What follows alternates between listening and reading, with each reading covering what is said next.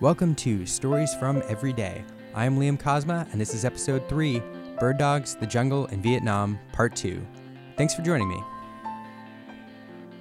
We'd pull the pin on a grenade, drop it in the jar so the pin would stay there, and then screw the lid on.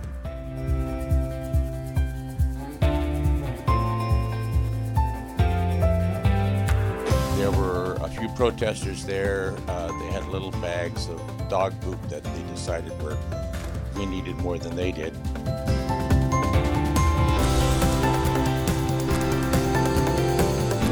But the public attitude was you can never be a part of that shining city. You are defective. Welcome again to episode 3 Bird Dogs, the Jungle, and Vietnam, Part 2. This is the second part of my interview with Mike McGrath, a Vietnam veteran who was gracious enough to share some of his experiences during the war and afterwards. For this episode, we'll start off talking a bit more about his deployment experience before discussing what it was like coming home. In a lot of ways, it's heart wrenching. As a young man coming home from a trying experience overseas, Mike was exposed to the angry emotions of a public displeased with the war effort. On top of that, there was little support for returning veterans, and Mike found himself dealing with the emotional baggage of war with no one really to talk to. Over a lifetime of reflecting on his return from Vietnam, Mike has come to terms with what happened and has some incredibly insightful thoughts on PTSD and war in general. He has some, I think, incredible advice for combat veterans and for a public hoping to help them cope. I really hope you enjoy it. We knew that there were, were people in the states that were protesting what we were doing. Uh, we uh, uh, we were disappointed that we weren't doing more aggression. Aggression. We were basically we a lot of us felt like we were doing nothing but playing defense, Hmm. and uh, there was a, a a petition that came through that a lot of us signed that said we should invade North Vietnam. Uh, I found out years later uh, when I did go into OCS at 30, big mistake. Uh,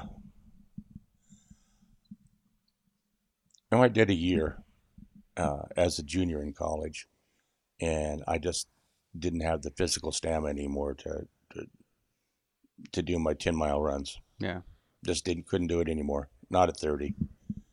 Not I, I'd been out of the service for years and uh, sitting behind a desk. And I'm not going to keep up at 30 with with that and with a bunch of 19, 20 year olds. I Yeah. just I just couldn't do the. I had straight A's in class, but I could not do the physical Mhm. part. I'm just too old and decrepit, and so I uh, I resigned after a year. But uh,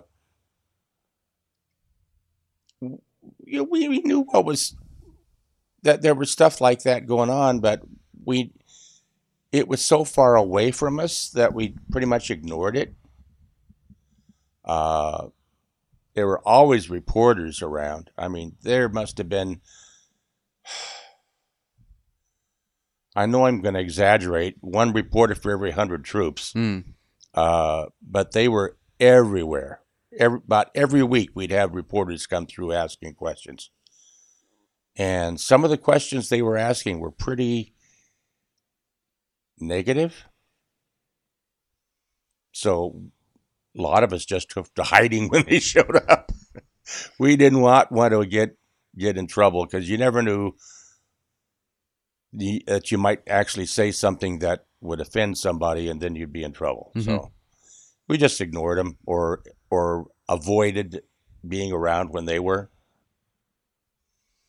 Uh, the one time I didn't was when this very pretty young lady and her camera crew were asking GIs to say hi to the folks back home.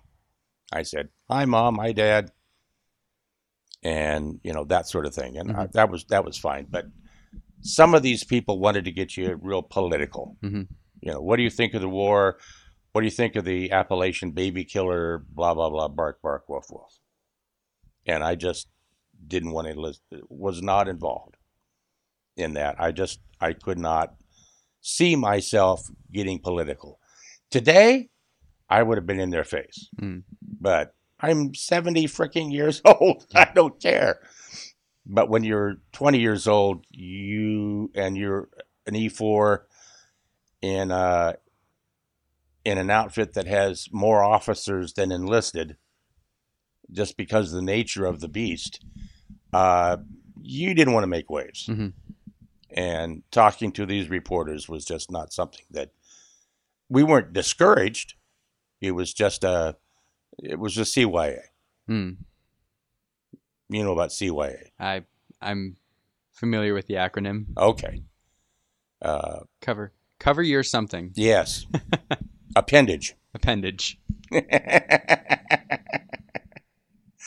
anyway, uh, yeah. So that was that was me. There are other guys who didn't care and they just do say whatever they wanted, but uh, I wasn't one of them. Hmm. Anyway, uh, we can go in lots of different directions here, guy. Hey, I anything you want to talk about. I so I do I do remember, and I wrote this down. I do remember when we talked the first time. You said something about grenades and glass jars, Oh, and I was curious okay. as to what led to that. Because when you're flying low and slow and you're an easy target, Mm-hmm. we decided that we needed some extra protection. So we'd gotten rid of the pineapple grenades that they used to have in World War II in Korea, and we had the smooth ones like you have now. What we would do is we would take mason jars, you know, with the screw on lids, Mm-hmm. and we'd pull the pin on a grenade, drop it in the jar so the pin would stay there, and then screw the lid on. And I would have a case of a dozen between my legs on the floor of the plane. And when Captain Hawkins saw something, and he didn't want to waste one of his big expensive rockets, he just had me start chucking grenades out the window. and uh, uh, they made, you know, they were perfectly safe Mhm. until they hit the ground and broke, and the handle flew off, and we'd have an explosion. So you could literally, one time, we we we, he had me dump the entire carton out the window and uh, so there there's 12 grenades going down range What did, what did you seen? What, what what did you see there? you know i honestly don't remember he says he just said there's there's uh, we got to get that. So he said dump them dump them so i just took the entire box and threw it out the window. But normally you know we'd drop two or three. Um but you know grenades were cheap mason jars were easy to get uh, especially when the folks at home, back home would send them Yeah, uh, that's that's funny. They ever ask what you're using the mason jars for? no Just No. needed mason jars. Just yeah, and not the big quart ones, just the pint ones. Mhm. You know, just just big enough so the the grenade would fit in it. And uh, hey, it was it was uh, the best time delay fuse ever. Yeah, that's. I, I'm actually amazed at the creativity. Oh, we we we got really creative. Uh, I found out about a warehouse in Saigon that was filled full of stuff that had been brought over and had no allocation to anybody. And I found two Graflex XL cameras. These back in 67, 68 were about $600. Wow. Uh, this included the uh, the aluminum case and the lens, 100 millimeter Zeiss lens, used a 70 millimeter film, and I found two of them. So uh, my major and I went down to Saigon. Uh, he wrote out a requisition for these things, and we got two of them. And I introduced him to the to the the colonel that I was getting my stories cleared through. That was he loved that. And we spent a couple days there in Saigon, which he enjoyed. And uh, so uh, we stopped off in Nha Trang to our higher headquarters and dropped off one of the cameras there as sort of a bribe. And uh, then we head back up to to us, and I would take pictures of uh, uh, uh, award ceremonies and I took a lot of pictures of the countryside when I was flying. Uh,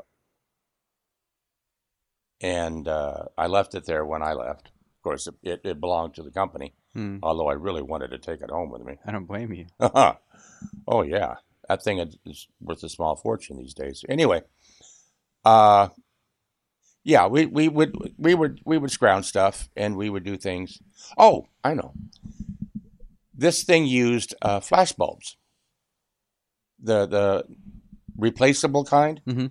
You know, not a strobe flash like we have now, but actual flash bulbs, single use, and you throw them away. Well, we found out that flash bulbs could be mounted in barbed wire with tripwires Huh. and you, you these are these are not the little tiny flashlight like the flash cubes or anything.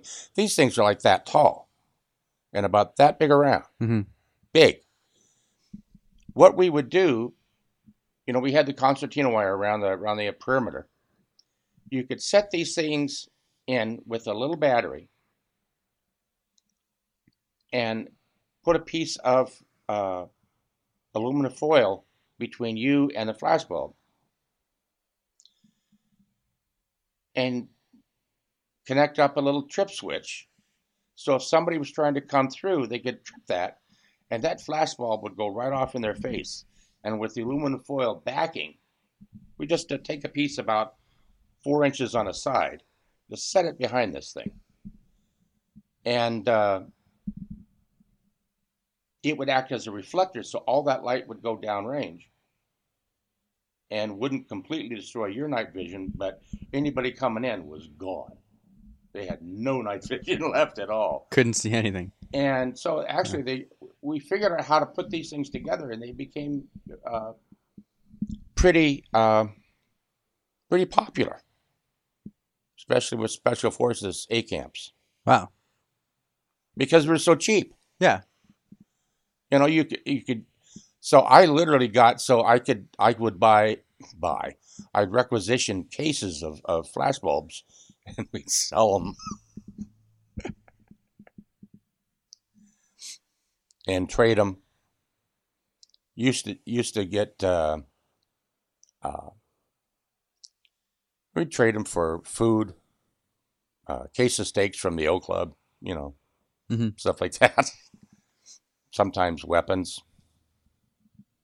I got a I got myself a, a, a 45 caliber grease gun that way. Really? Yeah, Now weapons for for collecting or personal use. personal use? Yeah. That's cool. Oh, I have. A, I had a picture taken. I was a machine gunner, all too. I had a natural penchant for the M60. I don't know why. I couldn't. I couldn't shoot the M49 grenade launcher for for, for crap. But I was actually. I'm going to say I was a natural with the M60 because I could literally sight it in at 400 yards in three shots. I could Wow. hit the target. I, I just it just came to me that way. I just, you know, it wasn't that I was practicing forever and ever. I just, it just was really easy. And I have a picture of me holding this M60 in Rambo style with 200 round belts, Pancho Villa style, with that grease gun on a leather cord around my neck, with two 30 round magazines duct taped together, and my 45 on my hip. I mean, I could hardly waddle, let alone run anywhere. I had more ammunition, but uh, those were all my weapons. I was issued the uh, uh, the, the, the M60, uh,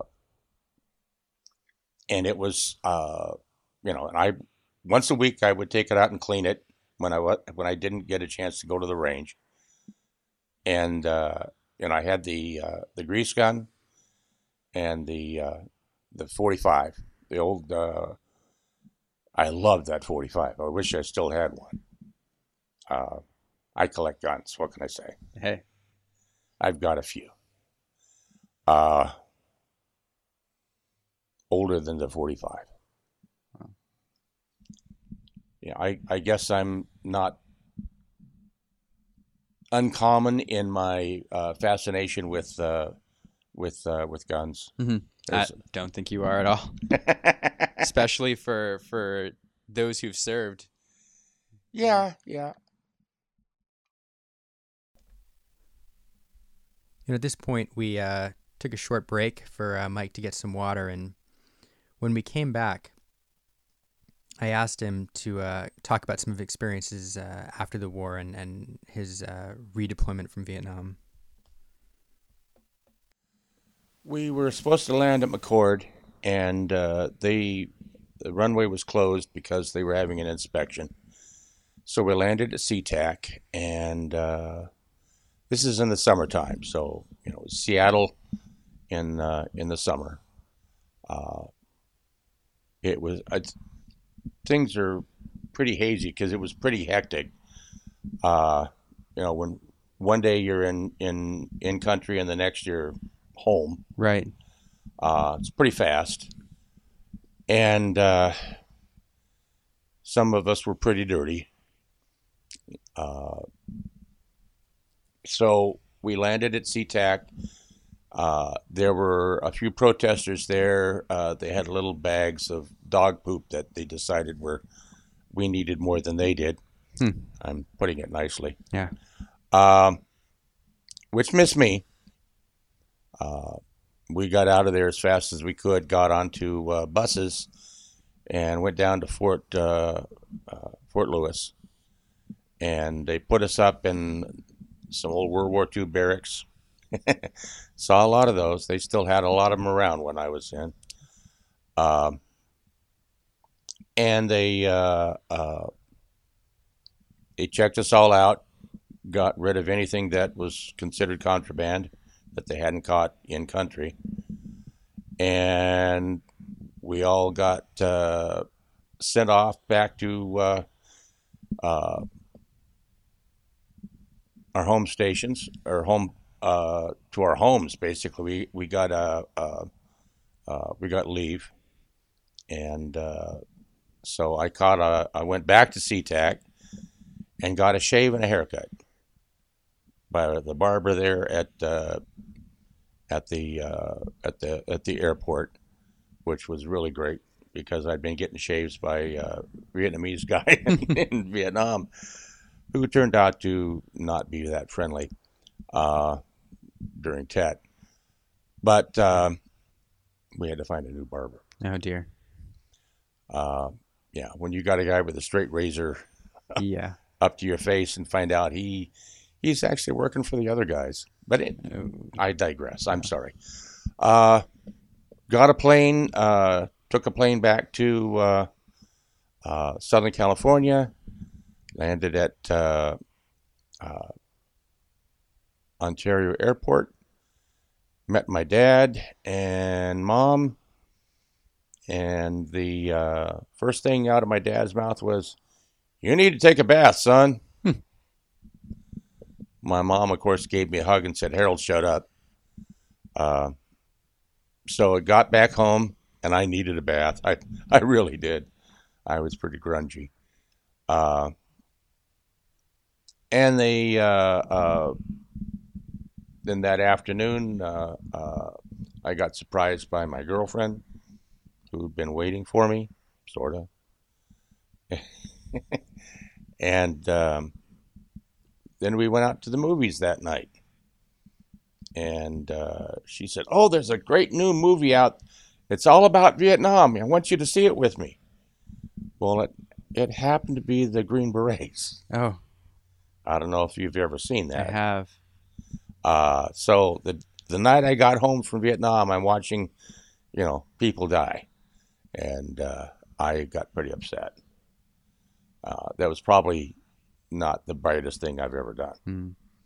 Uh, I stayed around and uh, I tried to talk to uh, my folks about what it was like over there, and uh, my dad didn't want to hear it.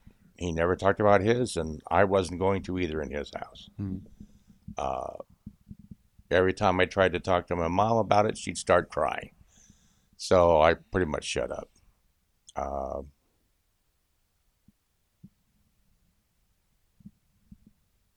it uh, was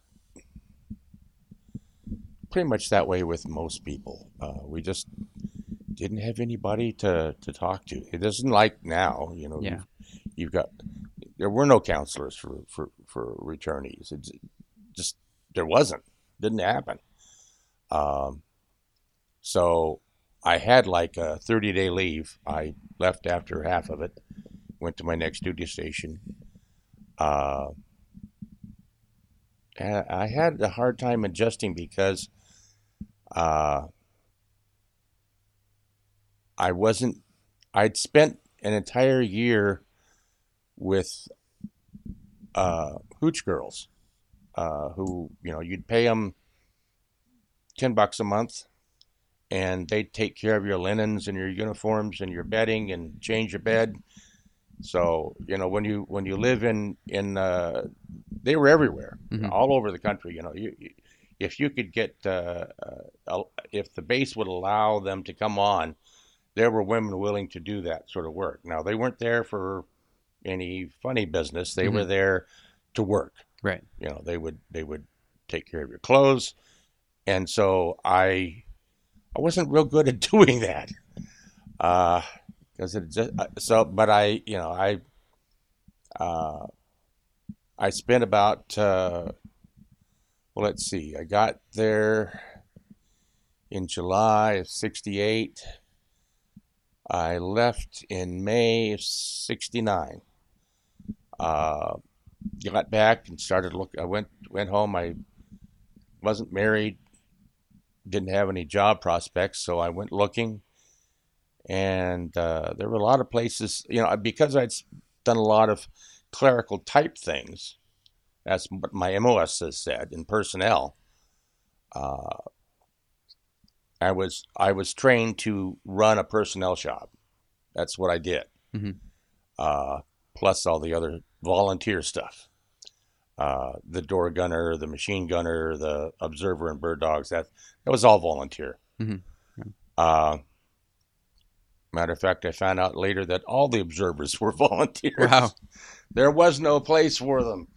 It was just you know. There are very few pr- professionally trained bird dog observers. Anyway, uh, it took me a while to find a place because, well, I'll put it this way: a lot of places said what you did in the military, as far as we're concerned, doesn't mean anything. Therefore, as far as we're concerned, you have no experience. Hmm. Uh, that happened a lot.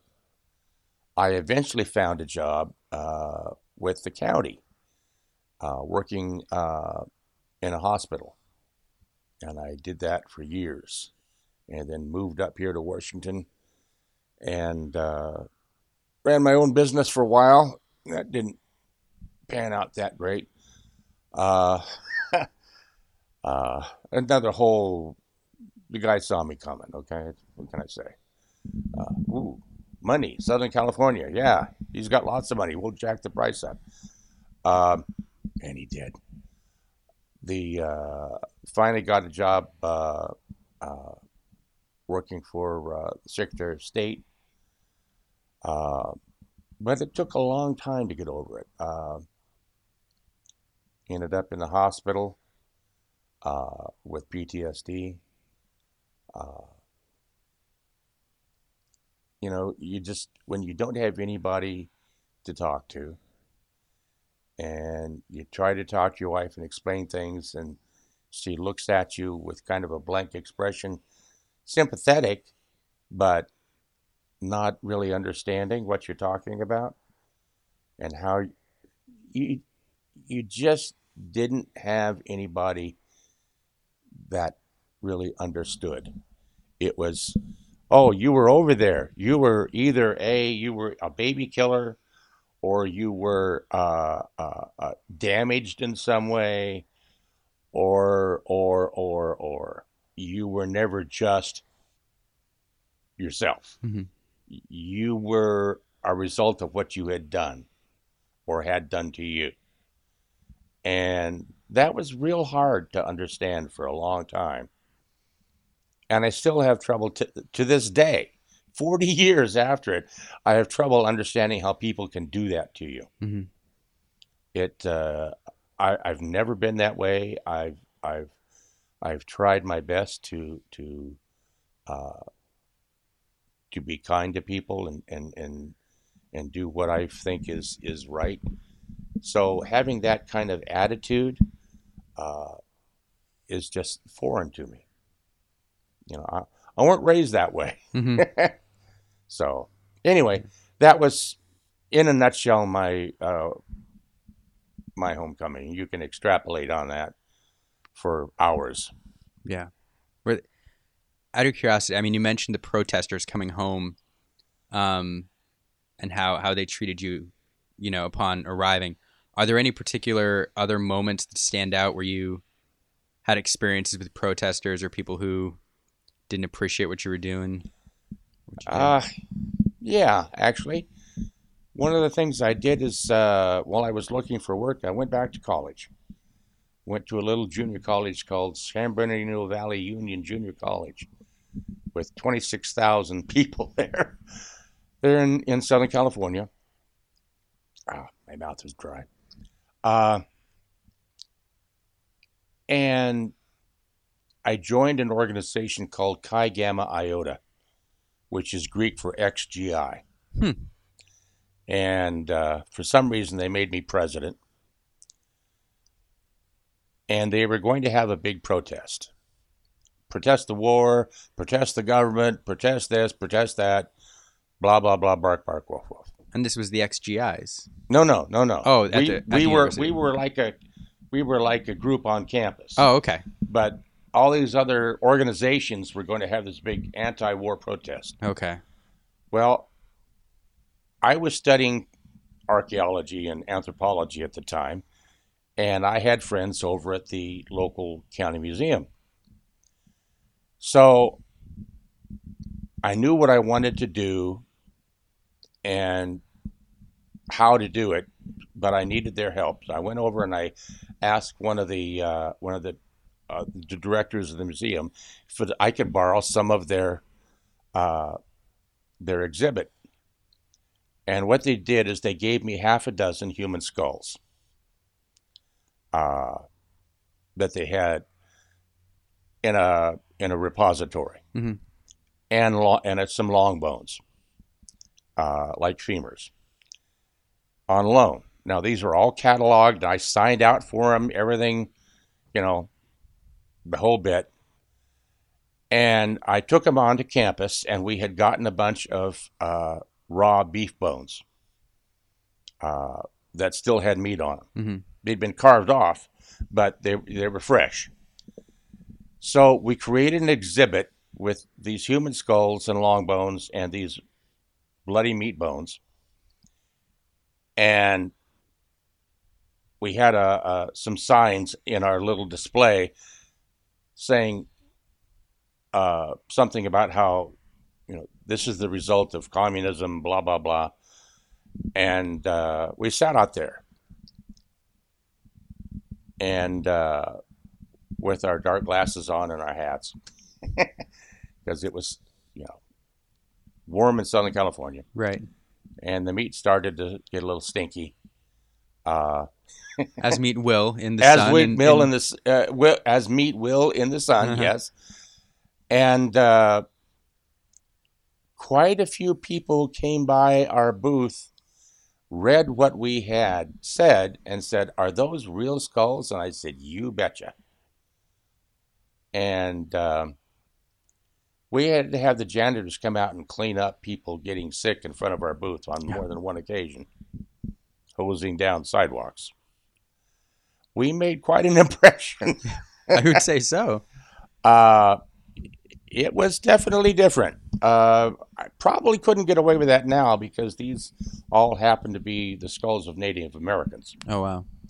Uh, there had been a huge dig over the course of many, many years, uh, and these were just remains that they had in storage uh, that they had not given back to the tribes. They were the county I was living in was San Bernardino County.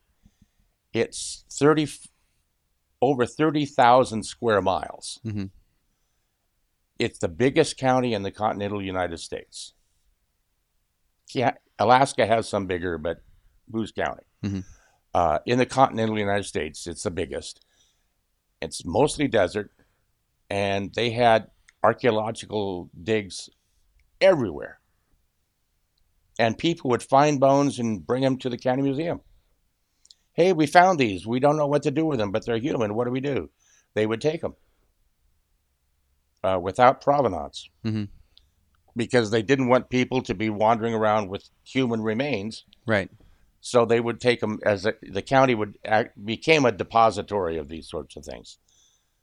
And I believe eventually they were all returned to various tribes and and buried appropriately. But this is long before those laws were in effect. Mhm. So I could access that kind of thing. I couldn't do it again. But uh, we we made quite a statement to uh, to the college that you know maybe thing is things aren't exactly the way you have been told they are, Mhm. And it's uh, I'm actually rather proud of that demonstration that we put on for the un- undereducated. Yeah, war has consequences Mhm. and not only for the people that are living where the war is, but for the people fighting it as well. Mhm. And this is the result of what happens, and people die. It's and it's it's real. It's Yeah. We tried to make it as real as possible. Yeah. The bones were obviously cleaned; right. they're preserved. They, the human remains were very reverently taken care of. Nobody was playing catch or anything like that. It was Right. just they were there strictly to make a point. Right. and then they were immediately they were taken out in the morning they were brought back in that afternoon Right. they were not gone eight hours Right. and i wouldn't have had it any other way Hmm. But they were there they made a point and it made a very strong point with a lot of people Mhm. uh, some people just got angry but that's okay anyway uh, yeah, adjusting was difficult because there was no. Well, for the first thing, we didn't know anything was wrong with us. Uh, but eventually, when you're turned down for jobs that you know you're quali- overqualified for, when uh, when the uh, the local veterans organizations look down on you, which they did, well, you didn't fight in a real war like WW2. We got that a lot. Uh, or you lost your war, etc., etc. Um, that changed. Now Vietnam veterans are running those organizations, uh, which is uh, certainly different. Uh, was one of the reasons why the Vietnam Veterans of America, the VVA, was founded, was because of the attitude toward a lot of toward us by a lot of the service organizations, uh, not necessarily the national, but the, the local chapters. Uh, we just weren't welcome. Uh, my dad, World War II vet, he didn't want to hear about it, and he's the only one. He's the one closest person I know who'd actually been in combat, hmm uh, who might have an idea of what I was talking about. My mom didn't. She, you know, uh, I didn't have any friends who'd been over there. Uh, there were in my generation there were over 30 kids in my dad's immediate family with his brothers and sisters. He had five brothers and sisters. And between all all six of them they had over 30 ca- uh, kids. I was the only one who actually went to vietnam. I had a cousin who went into special forces and was a green beret never made it out of panama. Wow. Never went overseas, except well, he went to Panama. Uh, so we were few and far between. And when you spread that few people throughout a country as big as ours, it's uh, it becomes hard to find people who know what you're talking about. hmm I did, believe me, I did. Um uh, I joined the Vietnam Veterans of America. We uh, we had a goal to create the uh, the wall down here at the Capitol. I don't know if you've seen it yet or not, but it's quite impressive. I have. Yeah. Uh, we, uh, but unfortunately, getting that thing built was sort of the primary goal of that chapter of the organization. When that ha- when we actually got it built, everybody sort of went off in their own direction, and the and the chapter folded because we had nothing to do after that. You know, it, we were like a one horse pony and uh, or one a one horse wagon. When the wa- when the horse died, we didn't have anywhere else to go. You know, so not a one horse pony. That's stupid. one horse wagon. Yeah.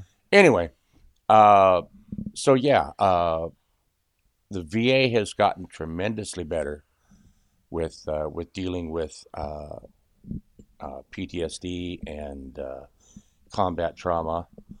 Uh, the uh, there are organizations uh, and people are, uh, that are out there that can that are that are helping.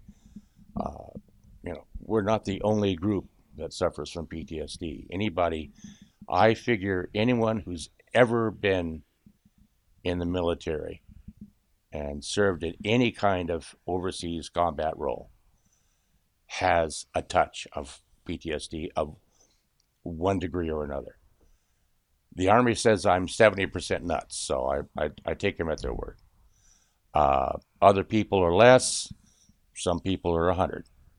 Uh, I thank God I'm not 100 because uh, then I would have tried to kill myself numerous times or become homicidal or, or, or, and well, I've certainly been con- been homicidal at times. I've never been suicidal. uh, I'm a very tolerant person. I've had to learn tolerance dealing with idiots my entire life. People who don't understand me, or people who don't understand my family, or or or or ad nauseum. But I'm a very tolerant person. I will tolerate just about anything.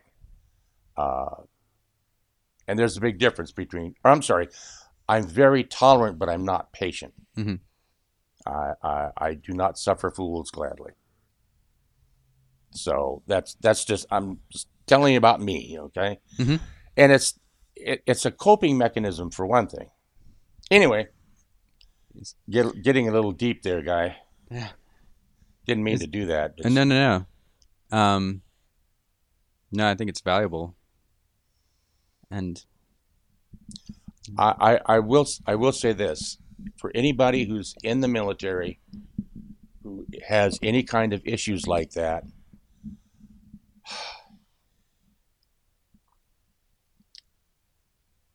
I see it as you're not broken okay you might be bent a little bit and you might need to get things straight, but you're not broken. Uh, Post traumatic stress, I discovered through years of counseling and my own reading, is a natural reaction to an unnatural situation. Mm-hmm. Combat is not the normal state of man. It's not. Uh, aggression is, but that's another topic. Uh, uh, but combat is not. And if you were to look throughout history, uh, you will find examples of post traumatic stress. Clear back, you, uh, there are writings in, in the Civil War uh, about how people were feeling, and it's right out of the 20th century. You look, you can go back to the Revolutionary War, and you find writings of guys who were suffering from PTSD. You go back to the uh, to the go all the way back to the Greeks, and there are writings about men who were coming back from combat, and it's the same thing. It doesn't change. Mm-hmm. It's the way we deal with it that has changed. We recognize that it is indeed an issue. Uh, World War II, they call it combat fatigue. World War I, they call it shell shock. Same stuff, mm-hmm. different name. And that's one of my real bugaboos is that people look at it as you're you're you're broken, you're diseased, you're you're you're something to be thrown away. And that's absolutely not the case. You can live with it. You can learn to live with it. You can learn to make it a part of you, but not control you. And that's that's where you have to get with that. And I'm speaking to you and to anybody else that's ever been in combat. You you need to I'm going to use a real trite phrase here. You come to terms with it, mm-hmm.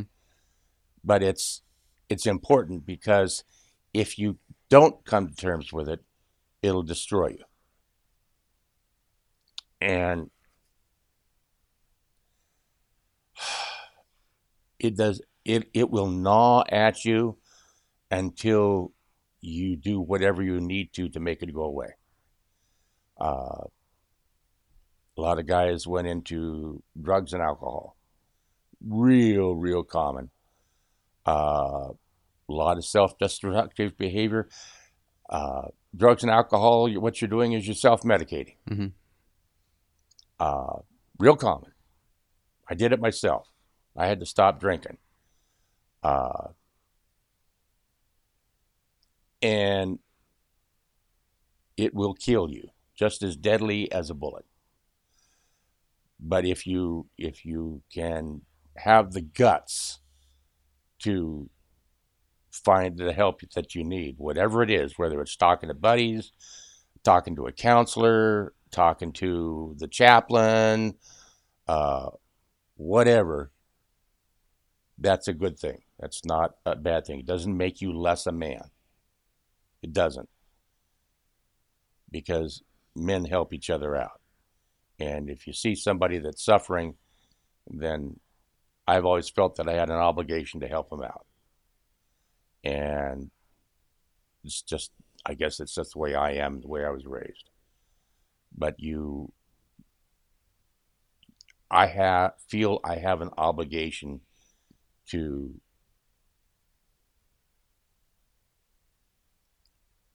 to humanity if I, I'm, I realize I'm getting very broad here. Uh, you know, see a vet, help a vet. Uh, I've taken guys to the hospital. Uh, I've taken guys to find counselors. Uh,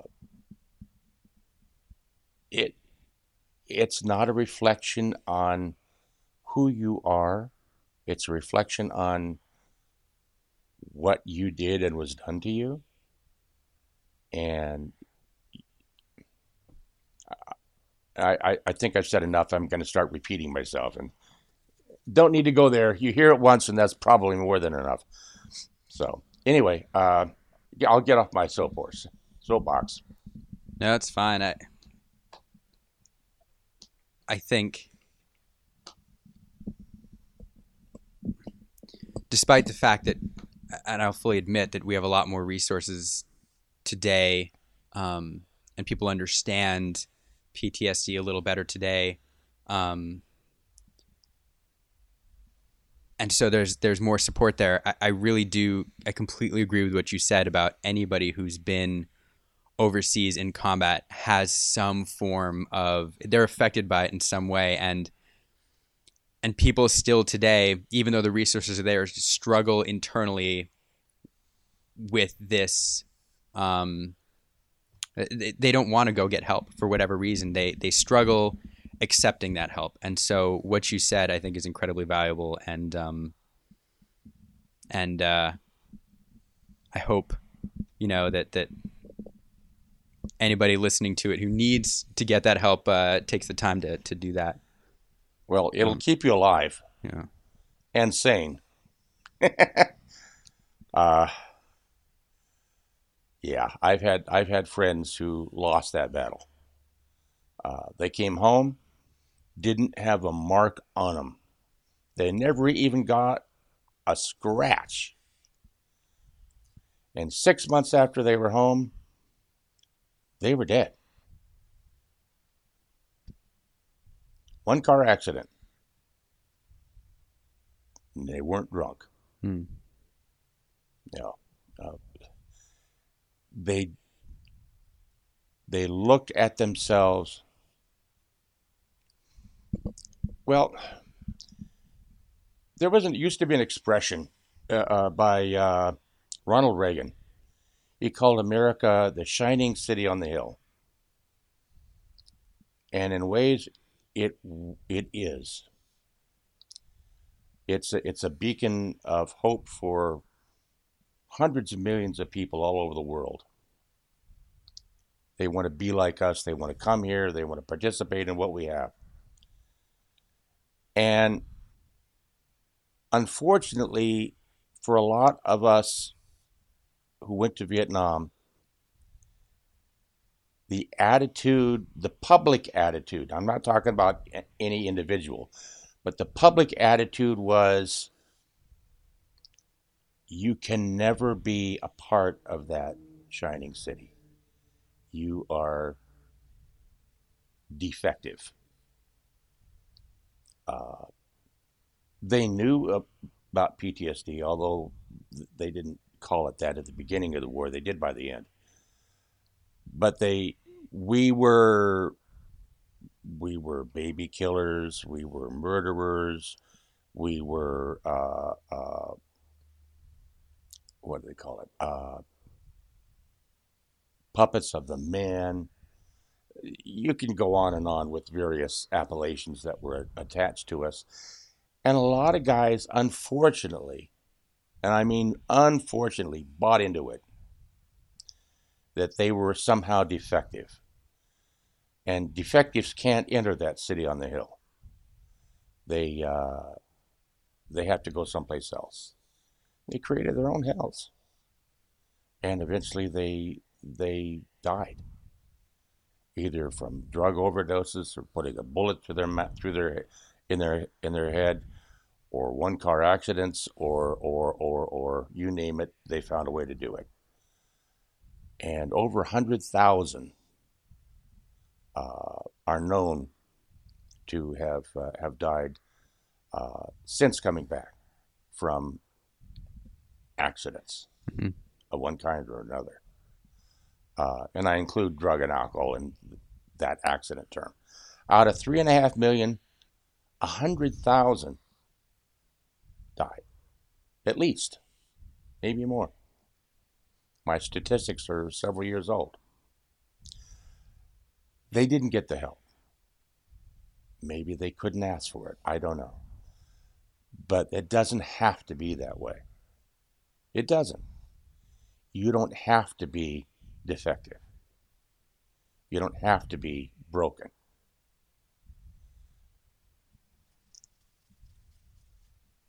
There are ways to deal with it, to come to terms with it, to, to learn to live with it and make it part of your strength.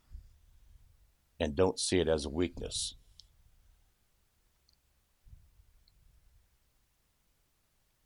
It's almost as it almost becomes a badge. I have PTSD because of the combat that I've been involved in and the horrors that I've seen have affected me. And I survived that. You have no idea what I'm talking about, lady. It almost becomes a badge of honor that to have survived that and overcome it. And it can be overcome. I've been sober for 30 plus years. I drank like a fish. Uh, yeah, I've used some drugs, uh, but not recently, not in many, many years. It can be overcome. It is survivable.